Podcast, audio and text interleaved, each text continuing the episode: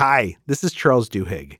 If you like How To, we would love to encourage you to go onto Apple Podcast and to rate the show and maybe even write a review if you want. It really helps other people find the podcast and hopefully lets us solve more people's problems. Here's the show. There are things that I love so much about Portugal and things that drive me so crazy about it. And something will happen, and I'll just be like, ah, I can't stand this country. I want to go back to the United States right now. Or that moment where you're like, oh my God, I love it here so much. I don't want to ever leave. Welcome to How To. I'm Charles Duhigg. Each week, we talk to listeners who are trying to figure out how to solve one of life's problems, like how to be funnier or how to cook a perfect meal. And then we do some research and we track down an expert and we get their advice. This week, we're talking to Elizabeth Collins, who joined us on a Skype call from Lisbon, Portugal. And her location is actually a big part of why she reached out to us. I am struggling with a huge decision of whether to move my family across an ocean back to the United States. I am a 48 year old mom of two boys. Um, I have a PhD in social psychology, and I uh, moved to Portugal with my husband and one child in 2009. And since we've been here, we had a second child, and we ended up staying for nine years. Our experience in Portugal has been wonderful, but at the same time, I miss the United States. So when you when you guys were thinking of moving to, to Lisbon the first time, nine years ago now, how did you decide to do that? Looking back now, it's hard to say what we were feeling at the time, but now it feels like it was just easy. but now, almost a decade later, the question of whether to uproot their lives and move again, it's a lot harder. So there are good things and bad things about both countries, and I feel extreme ambivalence about both staying here and going back to the United States. Elizabeth and her husband Robert and their two kids, they have to decide where they think they're going to be happiest down the road.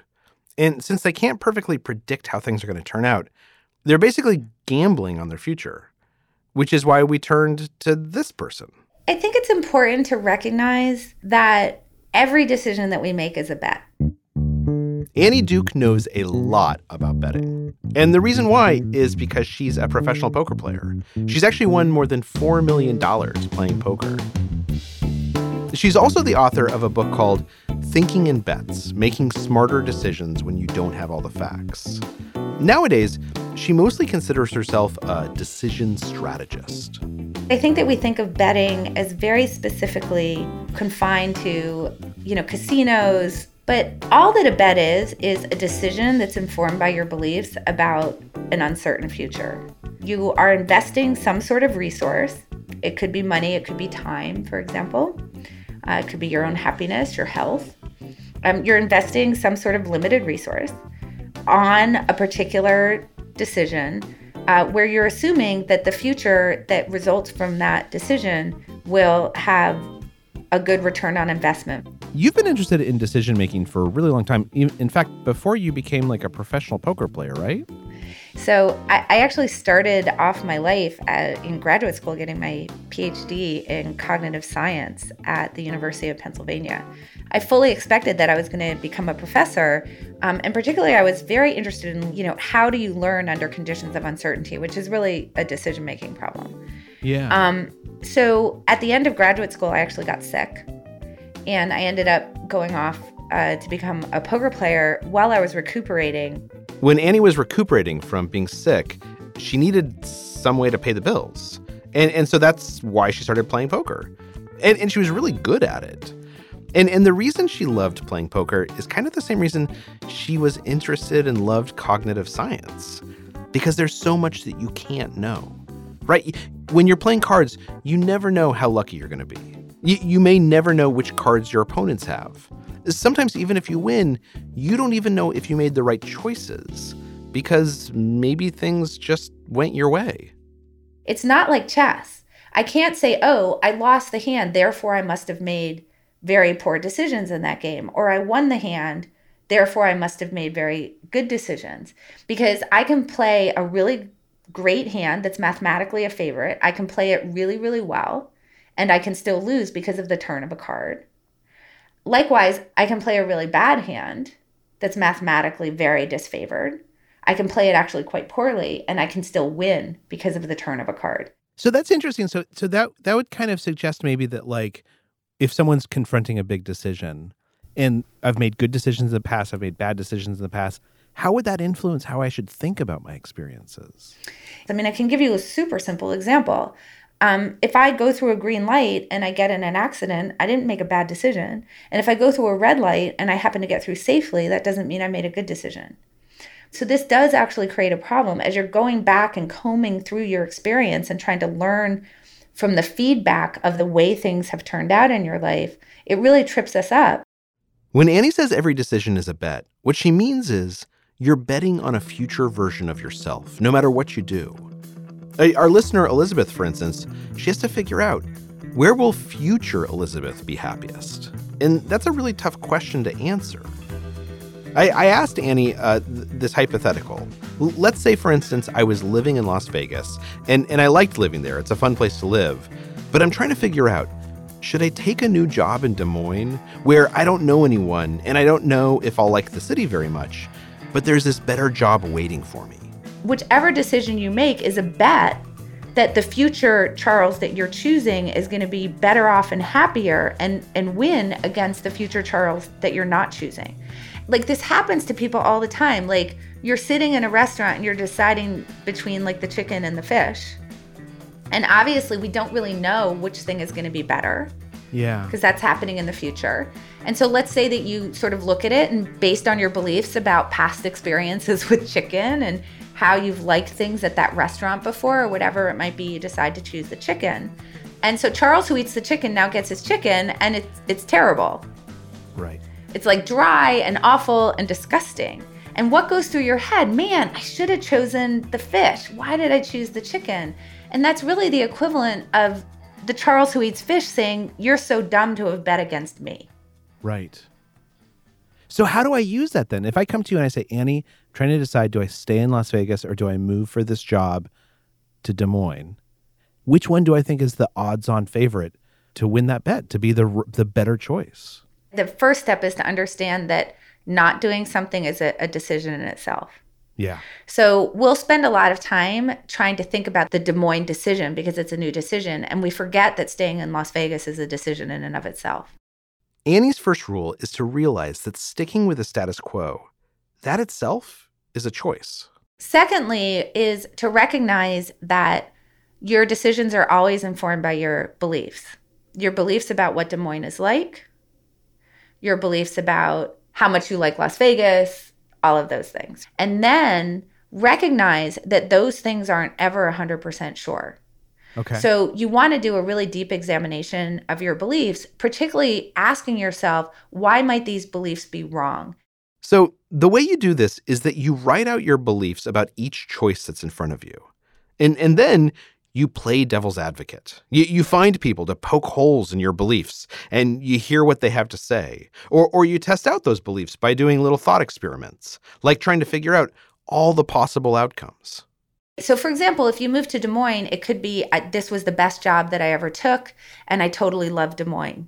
It could be the company that I moved to ends up going out of business in a year right? And you can do the same thing for Las Vegas. So you're trying to figure out what are all the possible scenarios and then start trying to take a stab at what the probabilities of those scenarios are. Now, in order to do that, there's an extra step that you can take that you put on top of it, which is think about what you would consider success in, say, three years or five years. So this rule involves actually kind of forcing yourself to think about your goals, right? what is it that you actually want? And then imagine that those three years or five years or whatever it is has already passed. And you've held up the newspaper that says Charles reached his goal. Okay. And ask, what do I think had to have happened in order for me to achieve that goal? So, how did ah. I get here? This is called backcasting, is to work backwards from success and figure out all the things that needed to happen in order for that to success to occur. But then what you want to do, which is actually more important, is the flip side of this exercise, and it's called a pre-mortem, which is instead of doing a post-mortem, do it before the fact and say, "Here's my headline: Charles failed. Right. He did not reach his goal." And then ask yourself why that happened. Oh, interesting. Right. So now what you're doing is you're exploring kind of the downside a little bit more and you're understanding okay, what kind of things can happen due to my own decisions and due to luck that can cause these bad outcomes to happen. So now let me actually make a plan that makes sure that I'm making those good decisions as opposed to those bad decisions in order to increase the probability of success. So, Annie's next rule is to use these methods of backcasting, where you imagine the best case scenario, and a pre-mortem, where you imagine the worst case scenario, to kind of figure out which outcome do you think is most likely in Vegas? Which outcome is most likely in Des Moines? Then you can start to ask yourself, is there some new piece of information that I could uncover in the time frame that I have to make this decision that would fundamentally change my lean here? Oh, interesting. Like, let's say that I'm 60% Des Moines, 40% Las Vegas, and I'm worried because I'm not 100% Des Moines. This process allows you to realize, well, I'm not 100% Vegas either. and I can now say to myself, is there some new thing that I could discover that would tilt it, that would make it so that all of a sudden Vegas would become 60% and Des Moines would become 40%? Right. And what you find is very often the answer is no, there isn't. Huh. So then just go ahead and make the decision. Coming up, we take Annie's advice and try to help Elizabeth decide whether to stay in Portugal or uproot her family and move back to the US. And Annie gives us another rule that comes from ancient Greece, which is kind of close to Portugal. That's after this quick break.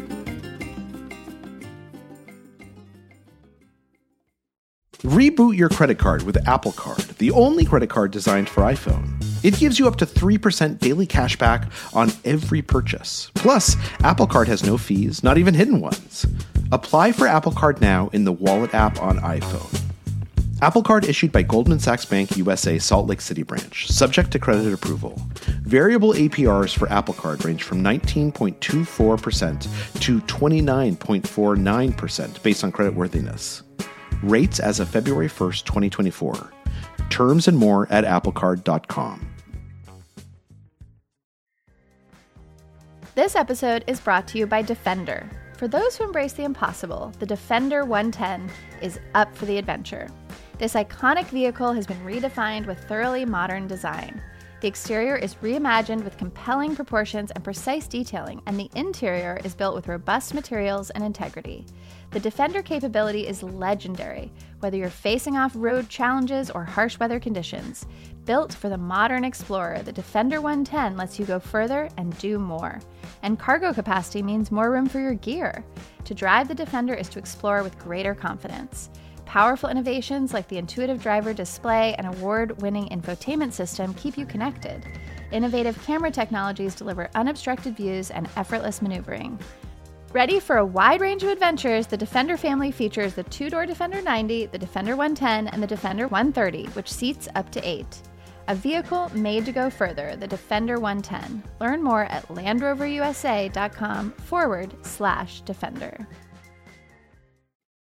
Okay, so so so the thing you want to try and figure out is how to make this decision, whether to stay in Portugal or come back to the United States. And and let me just ask like why is this so hard? Cuz it it sounds like this is it sounds like this has been kind of eating at you for a little while, right? There are things that I love so much about Portugal and things that drive me so yeah. crazy about it and things that I love and miss so much about the United States and things that drive me so crazy about it. Yeah, no that that just because you have good problems, that does not mean that they aren't problems. Right, because you know you're giving something up one way or the other.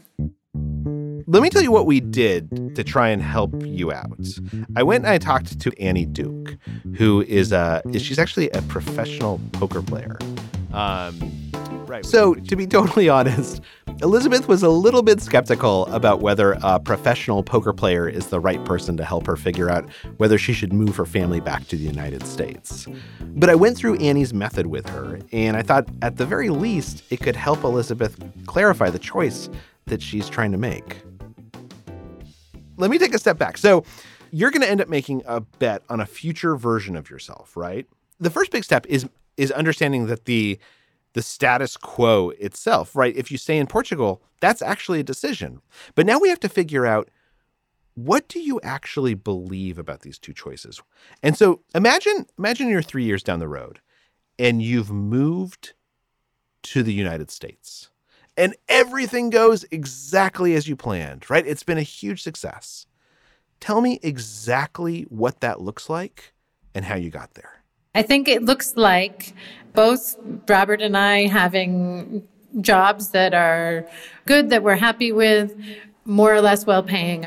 And the kids are happy in school. You know, there's this sort of fantasy. So my parents are outside of Boston, and in Cambridge, there's actually a bilingual Portuguese English uh, public school.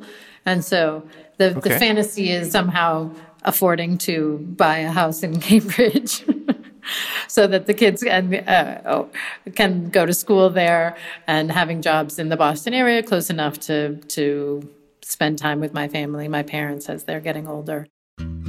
Next, Elizabeth tried backcasting, right, to, to figure out what it would take to turn that goal into a reality.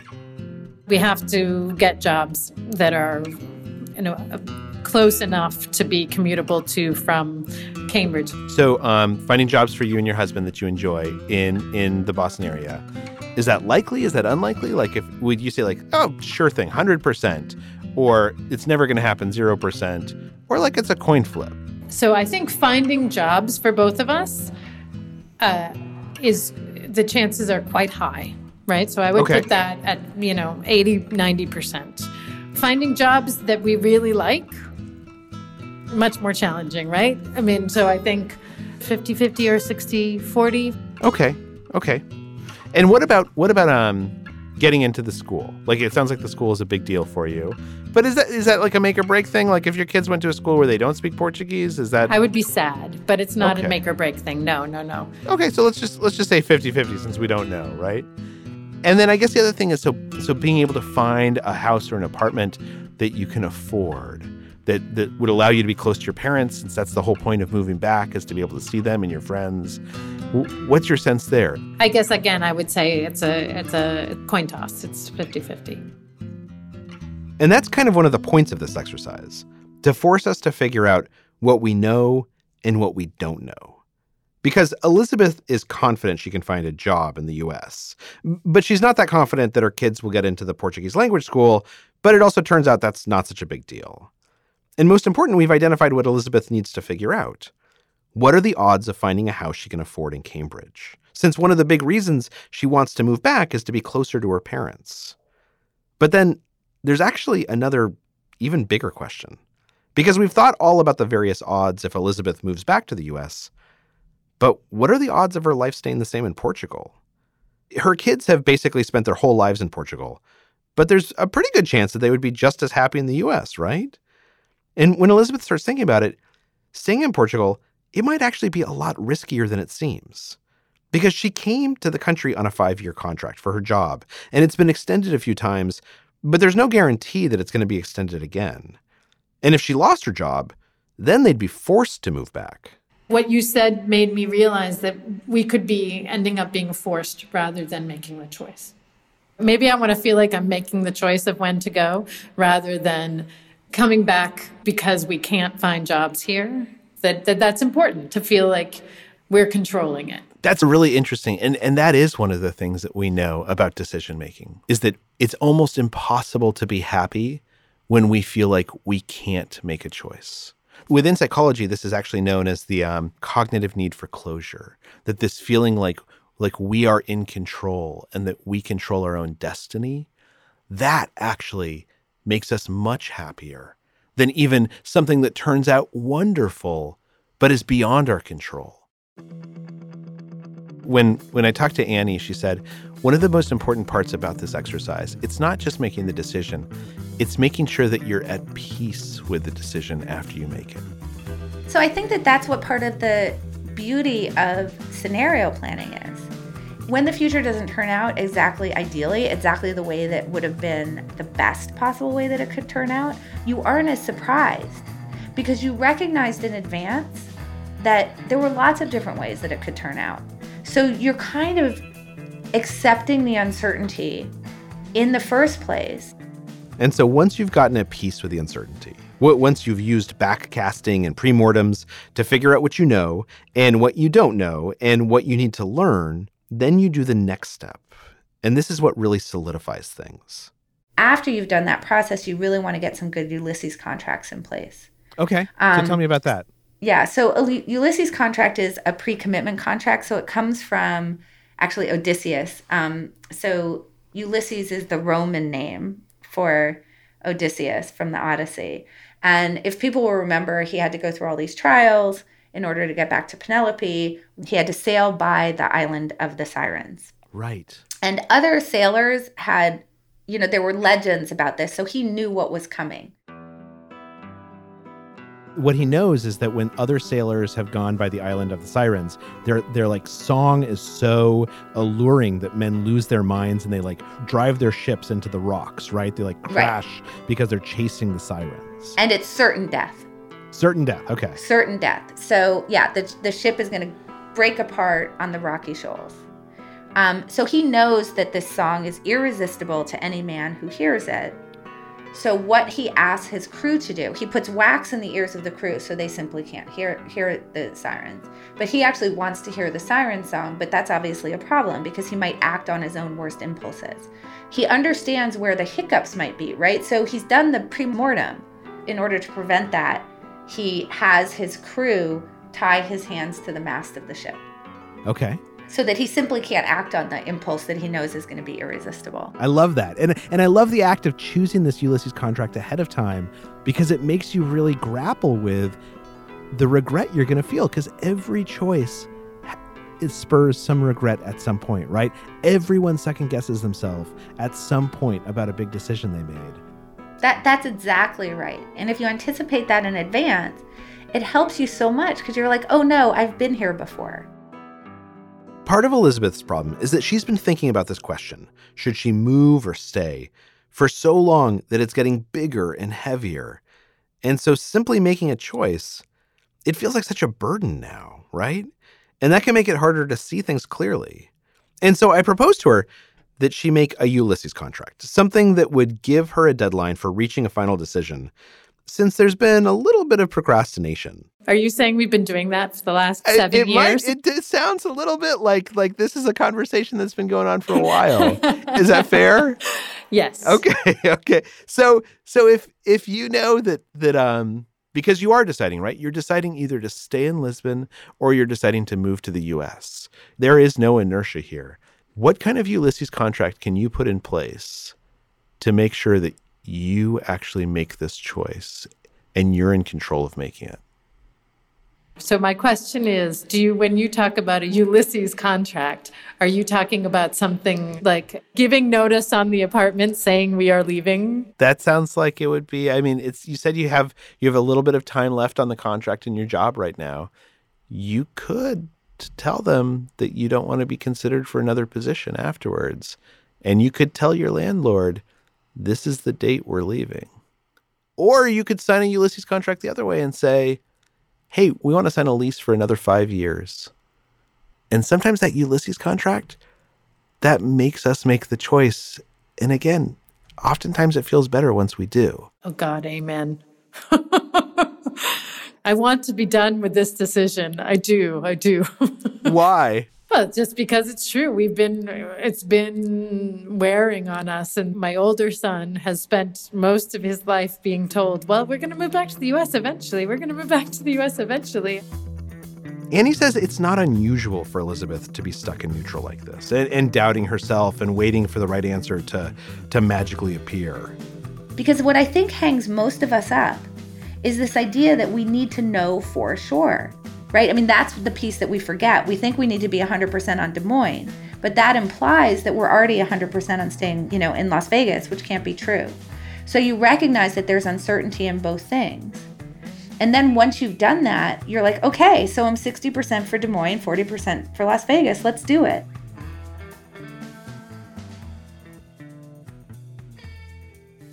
So let me ask you we've gone through the process. Did you feel like this helped?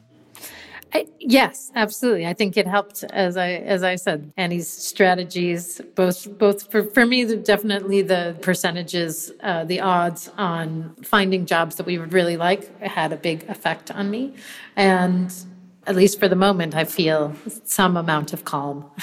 Oh, good, good. Hey, Elizabeth, let me ask you one other thing. What's the decision that you're going to make? Well, I think I am going to go home to my husband and say, I really feel like this is the right time and the right decision to go back. So I like these the strategies of the pre-mortem and the backcasting. And so I was thinking that I would make him do them too. That's a great idea. And then hopefully he'll come to the same conclusion. But if he comes to the other conclusion, that will be very annoying. well, that's another how to. how to convince your husband he's wrong. Right.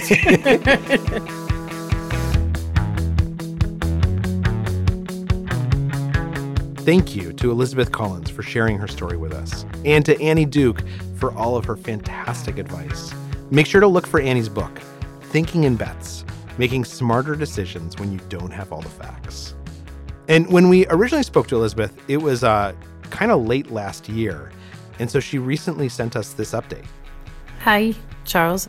So after our conversation, I I had a conversation with my husband about the things we had talked about, and we are still in Portugal at the moment, but we are looking for work actively in the United States. So we will definitely move back. Good luck, Elizabeth.